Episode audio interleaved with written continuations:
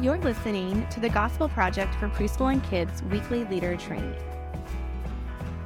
Hello, and welcome to another episode of the Gospel Project for Kids weekly leader training podcast. I'm Maggie Bertram, and today I'm joined by Sarah McLean. Hey, Sarah. Hey, Maggie. You ready to talk about session two? Yeah, I am. This is a really fun session in in a lot of ways, but it's also one that's, you know, pretty heavy as well. So, yeah, I think it'll be a good one for us to kind of talk about here on the podcast. Yeah, I agree. Right. So, listeners, if you don't know yet, we are talking about Jesus raised Lazarus, which is found in John 11 through 12. And like Sarah said, this is a fun lesson, but also a heavy one because we're talking about death, which can be a tough topic to talk about with kids. So let's dive in by talking through the big idea for this session. Several weeks back, we learned that many of Jesus' miracles, he calmed a storm, fed thousands of people with a few fish and some bread, and even raised a little girl back to life. All of these miracles pointed to the truth that Jesus is fully God and fully man. Yet last week, we learned that people rejected Jesus. Their hearts chose not to believe that Jesus is the Son of God. In today's Bible story, Jesus showcased his power over death again, even though it meant the religious leaders would become even angrier at him. Sarah, why don't you share with us the Christ connection for this session? So, the Christ connection is when Jesus raised Lazarus from the dead, he showed that he has power over death. Jesus said, I am the resurrection and the life. Jesus died on the cross for our sins and rose from the dead. He gives eternal life to those who trust in him. Awesome. Thank you for that. So now we're going to start talking through some activities that we think might need a little extra attention, a little extra prep time, maybe some clarification. So I'll start with our preschool materials and then we'll hand it over to Sarah to talk through our kids' materials. So for younger preschool, there's an activity called Paint Stones. And preschoolers are going to sponge paint on paper plates to create stone shapes. And a little tip for this one is to keep fingers from getting too messy. You can clip a wooden clothespin to the middle of the sponge to make a handle, which is brilliant. I haven't thought of that before. That is really smart.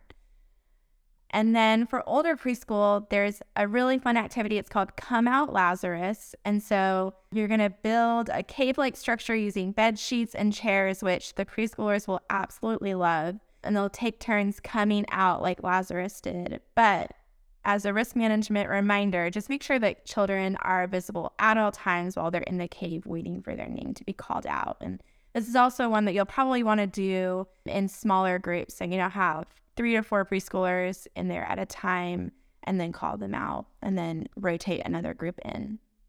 So, Sarah, why don't you talk with us about our kids' materials for this week? Sure. So, for older kids, there's an activity called Remove the Stone. And in this activity, leaders could substitute the orange for a ball, like a baseball or a tennis ball, and they could replace the stone with a wooden block or a wadded up piece of paper. So, those materials, if the orange or you just don't have a stone hanging around, those are some substitutes available. And then also there's another activity for older kids called Raise the Paperclip. And this experiment requires a strong magnet. So an average fridge magnet will not work because of the distance of the magnetic material and the magnet it needs to have a really strong pull. So just make sure that you find a strong magnet and many retailers sell magnets that have, you know, are greater strength than just what's on your fridge. For midweek, there's a group demo called Build Harmony. And this demo involves inviting several singers to show kids an example of harmony. So if you have singers, but they're unable to come during your session, ask them to record a video that you can show to the kids. So that sounds like a lot of fun. I would not be part of that demo. Maggie, I yeah, not a singer. I would not be invited to that one either. Yeah. it's a good thing that the podcast doesn't involve singing. We yes, would both be absolutely. absolutely. All right. So as we start to wrap up, we're going to talk about what we are excited about or what stands out to us about this session. So I'll start and then I'll hand it over to Sarah. I was reading through the scripture for this one, and I love that kids are going to see Jesus's depth of emotion and compassion in this story. Jesus knew that he was about to raise Lazarus back to life, So he knew that the end of the story was going to hold joy. But when he was faced with Mary and the other people crying, he joined them in weeping. And the Greek word, I did a little bit of research. So the Greek word that's used for when he was crying, it's sometimes been translated as to weep silently or to shed quiet tears. So it's that feeling of when you are sad because someone else that you love is sad. And so you're crying out of that sadness, which I'm sure we've all felt before. And that's just such an amazing visual to me. And this really is a strong tie to one of the big picture questions we had a couple units ago.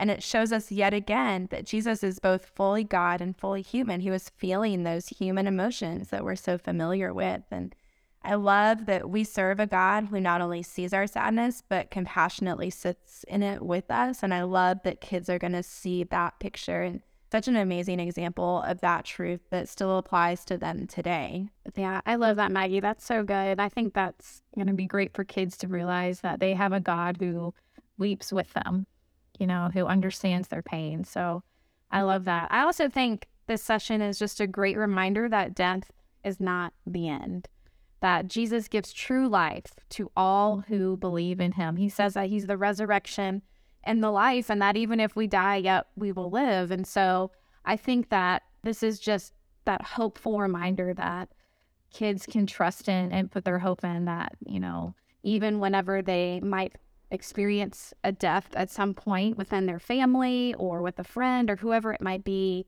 that there's always hope at the end of that. And, you know, again, we live in a reality of a world that faces death. I mean, uh, your pet might die. And so we need to be able to point kids to the hope of Jesus and that one day death will be no more and that he will wipe away every tear. And we don't want to get, you know, too heavy with like, you know, making kids like you know, worried about death and speaking too heavily on the topic. But at the same time, I think it's just a great opportunity to point them to that truth that Jesus is life and that when we trust in him, we will have life forever. Yeah, that's good. And it's like you said, you know, the the reality is that they will, you know, feel mm-hmm. the sadness of death, but this story is one of hope and our story is one of hope as well. And so I think that even though, like we said earlier, this might be a tough topic to talk about with kids, we can really emphasize the hope of this because that's what Jesus emphasizes. Well, thanks for listening to today's episode of the podcast. We hope you found it helpful as you prepare to teach the Gospel Project for kids in preschool. Thanks for listening to this week's leader training for the Gospel Project for Preschool and Kids. For more resources to help you focus your ministry on the gospel, please visit gospelproject.com.